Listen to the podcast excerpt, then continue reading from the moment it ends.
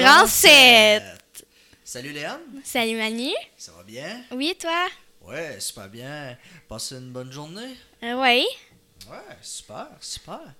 Euh, fait qu'aujourd'hui, on est à notre à deuxième épisode euh, du podcast du Rancette. Euh, euh, aujourd'hui, euh, dis-moi, de quoi tu vas nous parler?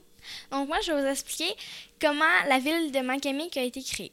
Donc tout commence dans les années 1910 où les premiers colons arrivent à Macamic par train.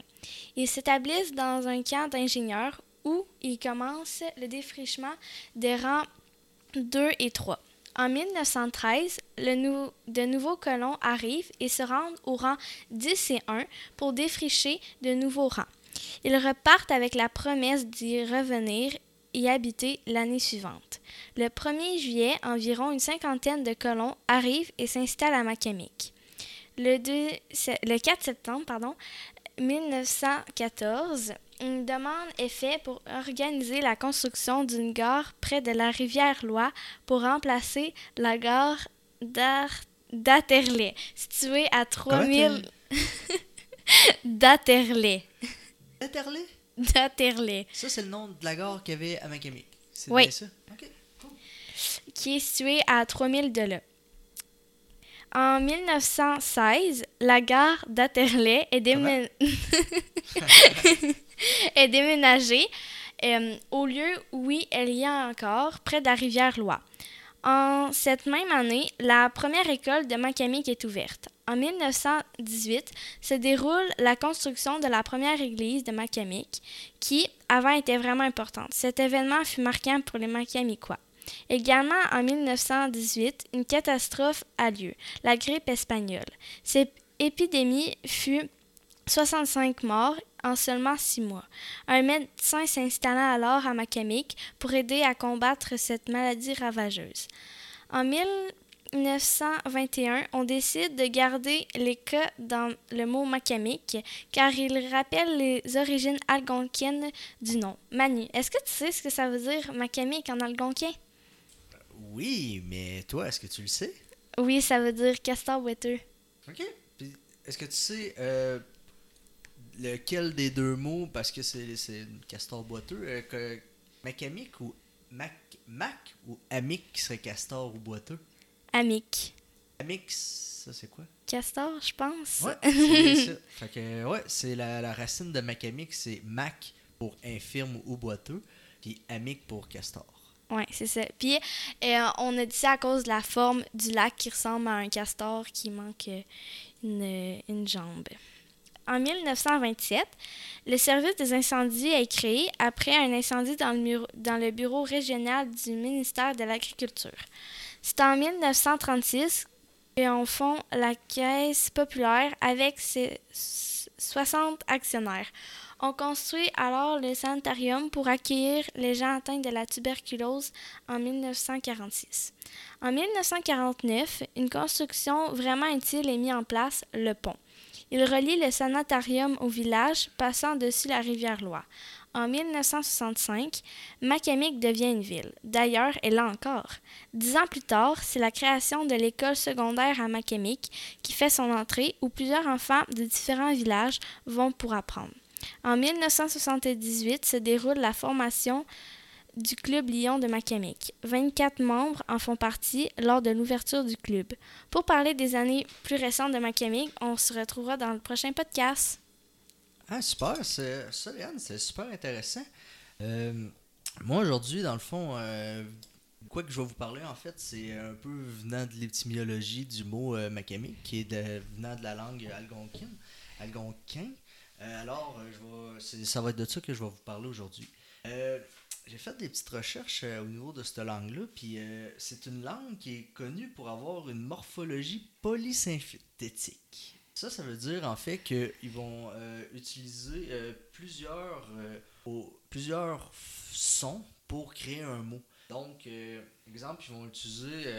là, mon algonquin est pas très bon, je, je m'en excuse. Exemple, Otei Minam, qui serait Otei qui serait cœur, puis Minam qui serait B. Fait que pour c'est c'est deux mots, puis pour eux, ça, ça crée une phrase. Fait qu'ils vont utiliser Eh différents mots. boy! Ouais, exactement. ils vont, ben, c'est, euh, c'est vraiment une, la- une langue qui va être plus utilisée au niveau des. C'est ça, des. euh, de- un groupe de mots. Euh, puis même, en fait, euh, c'est une langue qui est vraiment reconnue au niveau de. Justement, au niveau de sa. De, du, des sons puis tout ça comme une, une belle langue. Euh, même qu'il y a, il y a un, un explorateur qui était venu dans le temps. Dans, les, les explorateurs qui sont venus colo- coloniser le Québec, tout ça, eux avaient, euh, avait beaucoup de préjugés envers les, les, les, Algonquins puis les Amérindiens. Puis que, c'était les Français ou les Anglais qui avaient le- la belle langue puis le beau parler. Puis euh, justement, il y avait un, un- un texte de- du père Louis-Nicolas qui était venu pour coloniser ici. Que justement, qui faisait la, la glorification du, euh, du français, euh, de, l'espagnol puis toutes les autres langues. Puis, en revenant au pays, euh, il, a, il a dit un de ses étonnements, c'est quand il a fait des recherches au niveau de la langue, puis qu'il a découvert que c'était une des plus belles langues de l'univers. Mais qui est une des langues les plus complexes parce que euh, juste pour juste deux peuples algonquins différents vont utiliser des mots différents pour dire la même chose. Par exemple, euh, là c'est un mot qui a un 8 dedans. Fait que c'est ça qui est un peu euh, particulier, mais exemple, Pépécico que. Ça, ça serait. euh, ça signifie cheval, mais le, le- les mots, tout le, tout, si on séparait tous les, les mots, ça serait celui qui n'a qu'un ongle. Parce qu'ils ont juste un sabot. Fait que pour eux, celui qui n'a Eh qu'un ongle, c'est un cheval. Ouais. C'est compliqué. Ouais, exact. Mais où tu vas dans un autre, un autre peuple, ils vont dire le mot Kitsianimok, qui signifie un grand chien. Pour eux, un, un cheval, c'est un grand chien. Tu vas avoir, différentes combinaisons de mots pour signifier comme nous, qui serait simplement un mot. Fait que c'est ça qui rend... il y a, il y a plusieurs définitions. Fait que c'est pour ça que les, les mots, genre, ils changent. Exactement, exactement. Euh, puis aussi, ce que, ce que je voulais parler, c'est que on se rend compte que de, de plus en plus, euh, la, la langue algonquine va être, est portée à disparaître. Puis la raison de ça, c'est que les générations en bas de 30 ans, euh, ils, parlent très peu l'algonquin. Parce que dans les années euh, 40, quand que le- la scolarité est devenue obligatoire, euh, ça c'est dans le début 40, ben, dans les années 50, ils ont été enlevés les enfants autochtones pour les scolariser. Mais c'était euh, ils n'avaient pas le droit de parler leur langue. Fait que ils leur apprenaient le français puis l'anglais.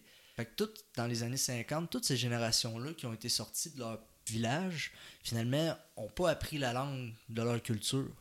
Fait qu'ils sont venus à avoir une génération complète à pas avoir appris l'algonquin. Fait que leurs enfants, ben, inévitablement, apprennent la langue des parents qui, qui était devenu le français anglais.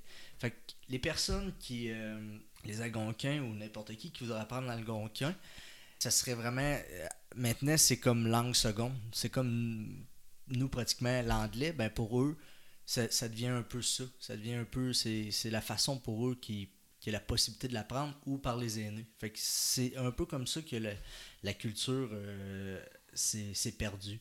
Et même, euh, qu'est-ce qu'ils disent aussi, c'est qu'ils se sont même francisés. Comme utiliser des mots comme maman pour maman au lieu de toko toko qui serait ou, ou bien euh, ce qui serait qui voulait dire maman dans le fond dans leur dans leur langue.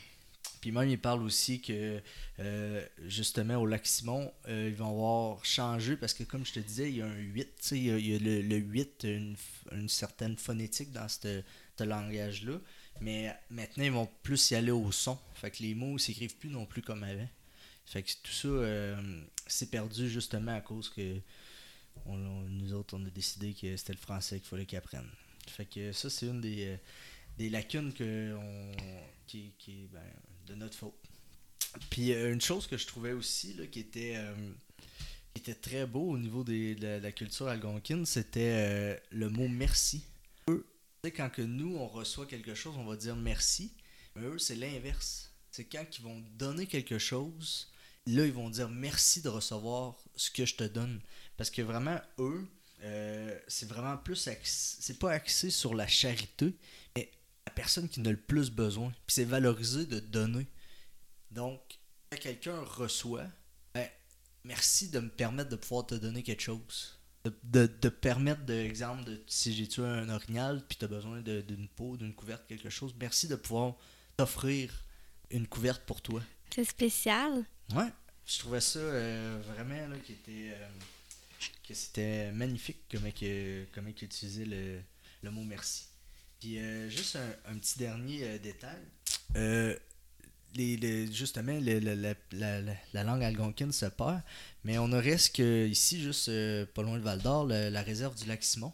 C'est euh, à peu près c'est où là, quand on va dans le parc puis tout ça? Oui. Ben, la réserve du lac Simon, c'est une des réserves où qui parle encore le plus l'algonquin. Euh, selon les statistiques, il y aurait environ à peu près 88% de la population qui parlerait encore euh, C'est quand même euh, bien. Oui, qui est, qui est énorme parce que si on fait la liste des. euh, il y a au Grand Lac Victoria qui sont 84%. Il y a Picogan, à Amos, qui est 67%. Puis après ça, ça, ça, ça tombe drastiquement là, jusqu'à Témiscamingue, qui est seulement 6% de la population. C'est pas beaucoup. Fait qu'on on est quand même dans, dans la région là, de une des, des places où que le- la langue c'est quand même euh, elle a quand même perduré au, au- au cours des années. Fait que c'est pas mal ça qui faisait le tour euh, pour ma part. Est-ce que tu avais d'autres choses que tu voulais euh, rajouter euh? Non. Merveilleux. Euh, merci pour ta chronique, Léane. Puis euh, merci aux gens qui, qui ont écouté le podcast. Oui. Et euh, on se voit la semaine prochaine. Bye. Bye bye. I'm